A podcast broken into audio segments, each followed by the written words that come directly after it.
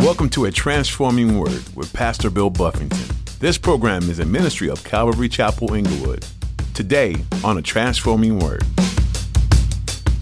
Something else that God gives as a fruit of His Spirit in the life of the believer is the peace of God.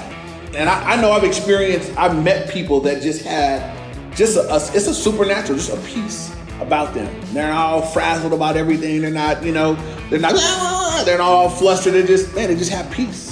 How do you get that? It's a fruit of the Holy Spirit. That person's abiding in Christ. That person is trusting in the Lord. That person is letting God's Spirit rule and reign in their heart and their life. And so, yeah, while life can be chaotic, they're at total peace. Are you seeking to have a long and lasting peace? As you listen to today's message from Pastor Bill, he explains to you that true peace is not found within the cares and concerns of this world. Everlasting peace is found within the Prince of Peace himself. Everlasting peace is found within the Prince of Peace himself, Jesus. Anything and anyone you turn to within this world will only provide you with temporary and fleeting peace. However, Pastor Bill explains that when you have a deep relationship with Christ, you will find that you have a peace that surpasses understanding. Now, here's Pastor Bill in the book of Galatians, chapter 5, for today's edition of A Transforming Word. Paul in the book of Galatians has been a lot of the book has been arguing for how that we can't work our way into salvation. You can't earn it, you can't be good enough for it. There's no work that you can do to be saved. That salvation is a work of God through his grace alone, and we receive it by faith. In this chapter, Paul has been dealing with the difference between a life that is yielded to the flesh. And so he said some pretty heavy things we went through in detail the works of the flesh. He said the works of the flesh are evident, and he started laying them out. They're clearly seen. These things evidence that a person is just given over to a fleshly life. And it was sexual sin and idolatry and carnal, all these different things that were going on. And he said at the end, and that's where I'm picking up today because I, I didn't have time to go through it all last week. He said at the, the last verse we looked at last week, look at verse 21. Paul said, and he was he's still going through his list, envy, murders, drunkenness, rivalries, parties. He says, and the like. And then, and I told you that meant anything like these things. And then he said, of which I tell you beforehand, just as I also told you in time past, that those who practice such things will not inherit the kingdom of heaven or the kingdom of God. And so I told you that's a pretty big deal. If he says, if you practice this stuff, you're not going to inherit the kingdom of heaven. And I wanted to, I paused there last week. I went into it and I want to come back because Paul said, I've told you this in other places. And I didn't have time last week to show you the other places where he told them that. But I want you to see this trend in the New Testament where people are told outright, if you live like this, you won't go to heaven. And this is why it's so important to me as a pastor, because I know there are churches where people are telling others that you can do whatever you want. God will forgive you. You can live however you want to live. You can still go to heaven. And if it were true, I would tell you. If it were true that you could do whatever you wanted to still, I would be glad to say, hey, guys, lay off. You're taking this thing way too serious. You you can go do whatever you want to do. God's gonna take you. If it were true, I would I would line up. I'd be first to tell you with a smile on my face. Um, but it's not true, based on what the Bible says, and that that's what we want to gather and grasp that that we wouldn't be. Even as we look at other people that may be enraptured in some of these things, there are people that are living these kind of lifestyles that think they're going to go to heaven. And it says here explicitly, if you practice these things, you will not inherit the kingdom of heaven. So he, this was one list, and I want you to write down in your notes these other lists. We're going to look at them real quick, and I just want you to have them for your own reference, edification, knowledge. Write down Ephesians 5, verses 3 through 5. Ephesians chapter 5, verses 3 through 5. I'm going to read it to you real quick. He says there, but fornication and all uncleanness or covetousness let it not even be named among you as is fitting for saints, neither filthiness, nor foolish talking, nor coarse jesting, which are not fitting, but rather giving of thanks. For this you know that no fornicator, unclean person, nor covetous man who is an idolater has any inheritance in the kingdom of Christ and of God. And so that last part, he says, this, he said, this you know. He said, Ephesians, you guys know this, that no fornicator. And I want to explain, like I did last week, he's not saying someone that messed up and fell into fornication. He's saying someone that's living an active lifestyle. You're living in fornication. Nobody that's living like that, right? No one that's actively living in that kind of rebellion. No, he said, no fornicator or uh, unclean person, that's sexual uncleanness, nor covetous man who is an idolater has any inheritance in the kingdom of God. They don't. Uh, I sat down with couples that were living together and they weren't married. I'm like, are you guys you guys living in the same room? Are you guys having sex like you're married? You know, yeah, we are. You're not okay with God, right? This is not okay. You have to tell people that because the Bible says I can't have you feeling like, well, it's okay. You know, we're gonna get married. You know, we, we made a date. I got, I gave her a ring, so so we can do it. You know, no, that's fornication. This says no fornicator has any inheritance in the kingdom of God. That that that hits me a certain kind of way. Um, that tells me that that's not where I want to be. Amen. The next one, write down Colossians chapter 3, verses 5 through 7. Colossians chapter 3, verses 5 through 7. He says there, therefore put to death your members which are on earth fornication, uncleanness, passion, evil desire, covetousness, which is idolatry. He says, because of these things, the wrath of God is coming upon the sons of disobedience in which you yourself once walked when you lived in them. And he tells the Colossians, you guys used to be that way before you got saved, but now you're not. But he says, because of those very things, the wrath of God, that's what God's wrath is coming to judge and to deal with. Probably my favorite one is 1 Corinthians 6, 9 through 11, because it, it, it almost, it gives us hope. So the last one, I'd like you all to turn there and look at this list with me. 1 Corinthians 6, verses 9 through 11. He says, Do you not know that the unrighteous will not inherit the kingdom of God? Do not be deceived, neither fornicators, nor idolaters, nor adulterers, nor homosexuals, nor sodomites, nor thieves, nor covetous, nor drunkards, nor revilers, or nor extortioners will inherit the kingdom of God. And so it's explicit. He says, You will not go to heaven living that lifestyle. He says, But, and such were some of you. But you were washed in the blood of Jesus. You were sanctified by the work of the Holy Spirit. You were justified in the name of the Lord Jesus Christ and by the Spirit of our God. And this is what's encouraging to me there. Paul says, Look, you will not go to heaven like this. But as he's speaking to the Corinthian congregation, he said, Hey, but such were, were. Some of y'all were these things. Some of y'all were sexually immoral, homosexual, idolaters, covetous, drunkards, or whatever. He said, But you've been washed, you've been sanctified, you've been justified. And so when I'm looking at and speaking to persons that are living this lifestyle, God's saying, look, they can be washed, sanctified, just I'll do the same thing for them. But don't make this mistake. There are people today would want us to accept that I can be just like this and I'm still going to be okay. And it's like, no, this this verse tells me this. The Bible says here, you can't. You can you be a fornicator and maintain a lifestyle of fornication and go to heaven? Can you be a homosexual, live in an active homosexual lifestyle and go to heaven? Like, no. But there are people today that are they want to rewrite this book and say, well, you know, you can love who you want to love. No, you can't. You're supposed to love everybody. Then when they say love who you want to love, they, they really mean is I can have sex with who I want to have sex with. No, you can't. You can have sex with who you have, want to have sex, but you cannot have sex with whoever you want and expect God to accept it and take you with Him. So, so anyway, when Paul says that of which I told you beforehand, this is what he was in reference to. He said, "Look, I, I, this is not the first time you've heard me say that there, there are certain things. Have you guys caught a trend in these lists? What seems to be prevalent in every list? Sexual sin. Um, he says, you know, fornication is almost the first one. Uncleanness is sexual uncleanness, lewdness. And so we live in a very sexually immoral culture. We should be aware that when the Bible tells us that Satan doesn't have new tricks, that people are still falling for the old ones. And so as I live in a culture that's immersed with sexual morality and this is the thing that many people are going to go to hell clinging to. Don't you be one of them. As we move from the works of the flesh to the work of the Holy Spirit, you know, and I love that God does this. God says, I'm to show you what's wrong, but I'm to help you. I'm not just, God doesn't do this. God doesn't just say, that's wrong, you shouldn't do it. And, and you and your own strength stop it. What God calls you and me to do is to believe what He says. God, I believe that what I'm doing is wrong. God, I believe that what I've been doing my whole life is wrong because you said so. Would you help me? God will empower you by his spirit to no longer be bound. And so God is not calling you to do something that he won't also enable you to do, but it requires a yielding on your part.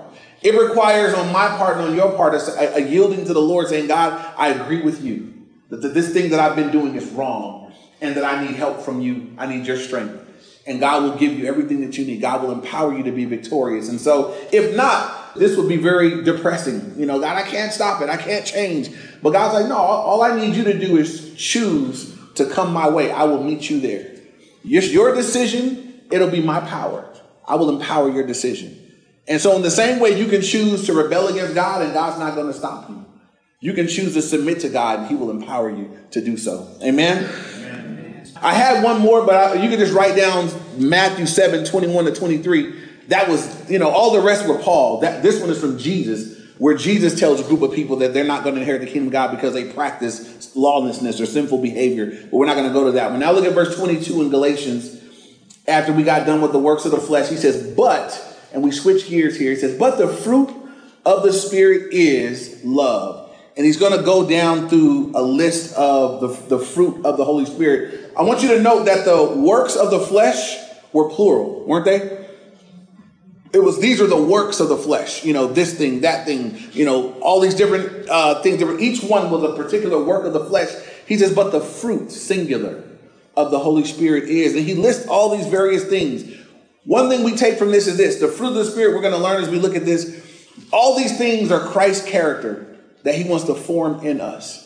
And some people read this, they say the fruit of the Spirit is love, and they're looking at the rest of these fruits as as further outworkings of love, but the primary one being love. I don't disagree with that, but I do think that each fruit, as we look at the, the, the various ones, they speak to different aspects of our character and nature. And so, as we read this list, I am positive that you're going to hear things in this list that you'll say, well, I'm not that way. I don't have gentleness, self control, peacefulness, joy, or whatever. If you're born again, this is what you need to know you can right? This is the fruit of abiding in God. This is the fruit of the Spirit. And so, if you're a person born again of the Spirit, you've been made alive by the Spirit, God says, This is what you can be. This is what I desire for you. And so, if you're writing notes uh, in John chapter 15, and I love this verse in John 15, 16, Jesus says, You did not choose me, but I chose you. And I appointed you that you should go and that you should bear fruit and that your fruit should remain that whatever you ask the Father in my name, he may give you. I, I chose you for this cause, that your, your life would be fruitful. And some people, what are the fruit does God want to see out of my life? And so as we look at this, God says, I want this. I want my character formed in you. And I'm pretty sure that there's no one here that's going to look at this list of fruits and say, "Oh man, I, that, I'd rather have the works of the flesh than this fruit in my life." You know, I'd rather have that other list than this list. Nobody wants that other list compared to this one, and you don't want the results of the other list but you do want the results of living like this. And so, first one, the fruit of the Spirit is love. The word for love here is agape love. It's the love that God is. Over in 1 John 4 16, where it says about God, says, We have known and believed the love that God has for us. God is love, and he who abides in love abides in God and God in him. But the Bible says God is love. It's this love. It's agape love. It's different than the love that we think of. Some people think of love as an emotional thing. You know, like I love somebody and then you stop loving them. That's not agape love. Agape love is that kind of love that, that there's nothing someone can do to mess it up. It's more of a choice to love and a commitment to love than it is an emotion or a feeling. That's why God tells husbands, love your wife like Christ loved the church. He didn't say, you know, love her when she's, you know, doing you right. You know, when she's loving you the way you want to be loved. He's a lover. It's, I'm commanding you. God can only command you to do something that you're capable of doing no matter what. And so God says the fruit of the Spirit, the first one is love. It's agape love. The same love that God loves you and I with is produced in the heart of the believer and it's, it's brought forth by the work of the Holy Spirit. God wants us to, to be those that are walking in love. And so one thing I would challenge you is, can you see in your life do you see that fruit of God's Spirit at work in your life? Are you a loving person? Is that a characteristic that others would look and say, he or she is a very loving person, right? In particular, loving when people have done you wrong. It isn't the love that you, you know, everybody here loves those that love them. The Bible says even non believers do that. That's no big deal.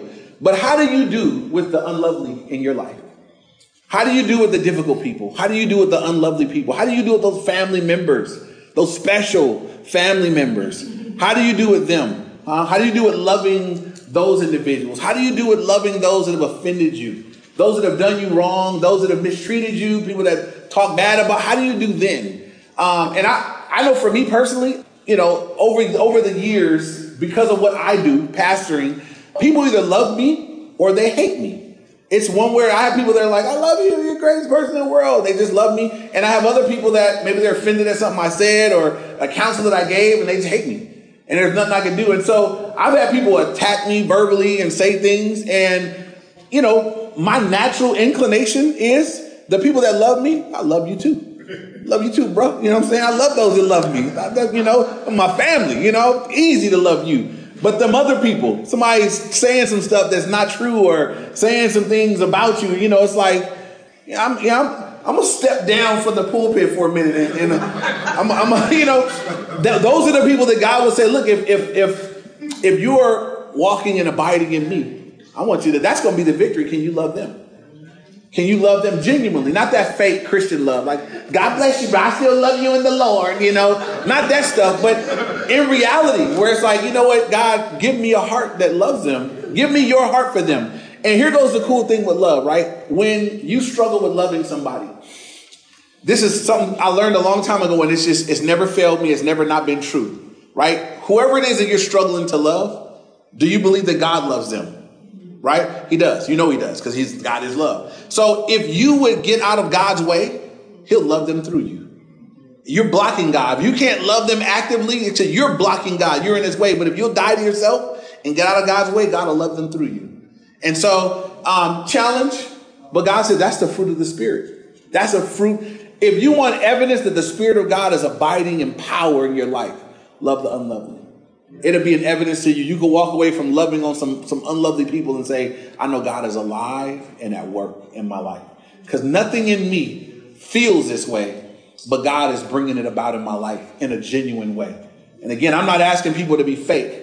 You know, you can't fake fruit for long. Uh, me and Dre were talking about that. We were going to make a T-shirt. You can't fake the fruit. You know, you know, you can fake some of the gifts of the Holy Spirit. We fake in tongues and fake prophecies and everything else, but you cannot fake this. This, when we look at this whole list of fruits, love and joy and peace and gentleness, self-control and patience, you can't fake that for very long. It either is a fruit of who you are in reality or not. Um, but God would have it to be. And I, am we, we looked at the gifts of the Holy Spirit, and you might have one gift, you might have one. We may each have different ones, but God says, what if this church, what if every believer in this church was exemplifying all the fruit that we're going to look at right now? What, what kind of church would we be? How dynamic of a church would we be that, that Christ's character was just flowing through all of us? And so while we've already dealt with the list of what shouldn't be, God said, now I want to show you what should be. And so it starts off with love, probably the most important thing. Everything else kind of flows from there. So moving on, the next one on the list is joy. Most people look at joy as, as a the way it's used in scripture, the word is chara, and it's it's used in the New Testament usually of a joy that is born out of us. It's got a spiritual basis. And so we see it in First Thessalonians 1 6, where they have the joy of the Holy Ghost, the joy of the Holy Spirit. It's a joy that's, that's connected to a work of God in and through a person's life. Um, you probably have all heard it said before that joy differs from happiness in this way. Happiness depends on what's happening. Anybody can be happy when things are happening well. If you walk out of church and get to your car and there's an envelope with a thousand dollars and said somebody said I wrote you a love note, God bless you. I mean, you'd be happy. Most of us would be like, yes, you know, you'd be happy. Now, when you took that thousand dollars of ten hundred dollar bills and you went to go spend them and you found out that they were, you know, counterfeit, um, your happiness would be gone. Happiness goes like this, you know, it's just totally dependent upon what's happening. But joy is different. Joy is it's a consistent thing that you can have no matter what's happening to you. That's why when Paul and Silas were in the prison, what was happening was bad, but they were in there worshiping. They, they still had, there was a joy that they had. Here's the strength of joy joy is connected to your relationship with Jesus that nobody can mess with right? If joy is connected to it, it's something that's just flowing from the Lord in and through your heart. It's the joy of, of the Lord. It's the joy of the Holy Spirit. It's supernatural joy that God gives. And things could be going bad and you can still have joy. It's the fruit of the Holy Spirit. It's one of this, it's, the, it's a fruit of God's spirit, of a person that's abiding in God. That how come you're okay? Someone you love passed away. You, you lost a job. Some difficult thing happened. Your car got crashed. How come you're okay? I got joy. I'm, it's evidence that God's spirit reigns here, right? If, if you remove God's spirit and bad things happen, I'm gonna be I'm gonna ebb and flow with the things that are happening. I'm bummed. I'm great. I'm awful. I'm wonderful. But God's the joy of the Holy Spirit, the joy that I give, the joy that's a fruit of the Spirit of God, you know, abiding in a person's life, is consistent. And it doesn't matter what's going on. Uh, it doesn't matter what's happening around you. You can have joy. I'm not saying that, you know, it's not this, again, it's not this fake thing where I've seen people take verses wrong and, you know, crash car. Praise the Lord, I crashed my car. Uh, we're not saying that. You know, if you crash your car, you're going to look at some kind of way. You know, you're going to walk around and look at how bad damage is and hope they got insurance. That's, that's human being. I'm not calling for people to be what we're not. But I'm saying does, it shouldn't affect your joy. That, that there's a joy that comes from, I'm going to heaven, right? No matter what happens down here, I belong to God. I'm going to heaven. I don't love this stuff so much. I love the Lord more. And I can have joy no matter what happens to me on earth. I can have joy in the worst circumstance. Even when terrible things happen, I can have joy because the Bible says that all things are working together for the good of those who love God and are called according to his purpose. So it's bad, but it'll be good. Eventually, I got joy. I'm settled. It's a fruit of the Holy Spirit. And so, do you have love? Do you have joy? Do these things flow forth from your life? The next thing on the list is peace. Peace here is, is not the peace that people have with God um, through forgiveness and justification of faith, but this is the peace of God that is bestowed upon believers. And so, something else that God gives as a fruit of His Spirit in the life of the believer is the peace of God. And I, I know I've experienced, I've met people that just had just a, a, it's a supernatural, just a peace about them. They're not all frazzled about everything. They're not, you know, they're not, they're not all flustered. They just, man, they just have peace. How do you get that? It's a fruit of the Holy Spirit. That person's abiding in Christ. That person is trusting in the Lord. That person is letting God's Spirit rule and reign in their heart and their life. And so, yeah, while life can be chaotic, they're at total peace. And um, interesting thing, if you go back and look through the Gospels, as you look at each characteristic of the each one of the fruits of the Spirit, you see these things in the life of Christ. You know, when they're on a boat and there's a storm and everybody else is freaking out, Jesus, where's he at? took a nap. He was like, what's wrong? Y'all tripping, man. Peace be still. Stop. And go to bed. Now cut that out. You know, like he just he didn't get frazzled with them. He didn't. Oh, was a storm? Oh, are you serious? You know, he didn't get all like that. You know, he just walked out there. You guys, you guys, a little faith, man. Gee whiz, peace be still, and it just stopped. And you know, some people read that and think, well, that's because he was Jesus. He knew he was going to do. But I think what, what God, when he told his disciples, you a little faith, is like, you guys, you guys know, you know, you, by this time, you should be knowing. You should know who I am. You should have peace because of who I am. You know, I'm. You know, it's going to be okay. You know, I'm going to take care of you. And so, again, it's, it's the peace of God. We also believers have peace with God, but this, the, the, the, the fruit of the Spirit, this peace is the peace of God that, that should rule and reign the heart and the life of the believer. Next on the list is long suffering. These are dual words. So we just say it plainly, it'd be some suffering for a long time. And so some people can put up with something for a little while. You know, long suffering is kind of like what the Bible says that God is long suffering towards us. And that means that for those of us that have, you know, maybe God's been patiently waiting on you to get it, for you to come along. How long does God suffer with you? For many of us, we could look and say, God suffered a long time. It's, it's taken me quite some time to get where things needed to be. He's long suffering towards us.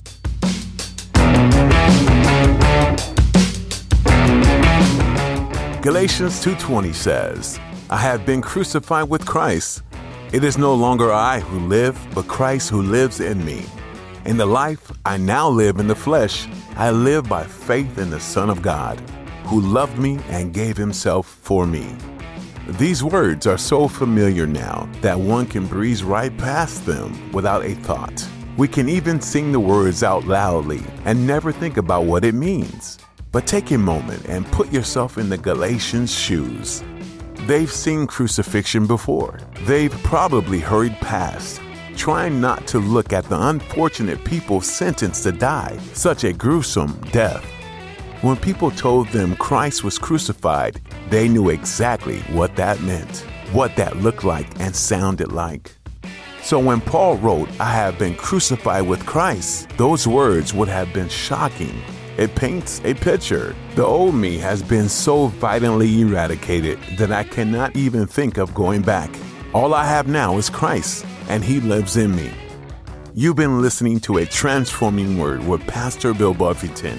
A Transforming Word is a ministry out of Calvary Chapel, Inglewood, where we meet every Sunday morning at 9 and 11 a.m. We're also here on Wednesdays at 7 p.m. We'd be delighted to have you join us in person, but if you can't, we continue to stream on YouTube, Instagram, and Facebook Live. You can find all the information you need at calvaryinglewood.org. Once again, that's calvaryinglewood.org.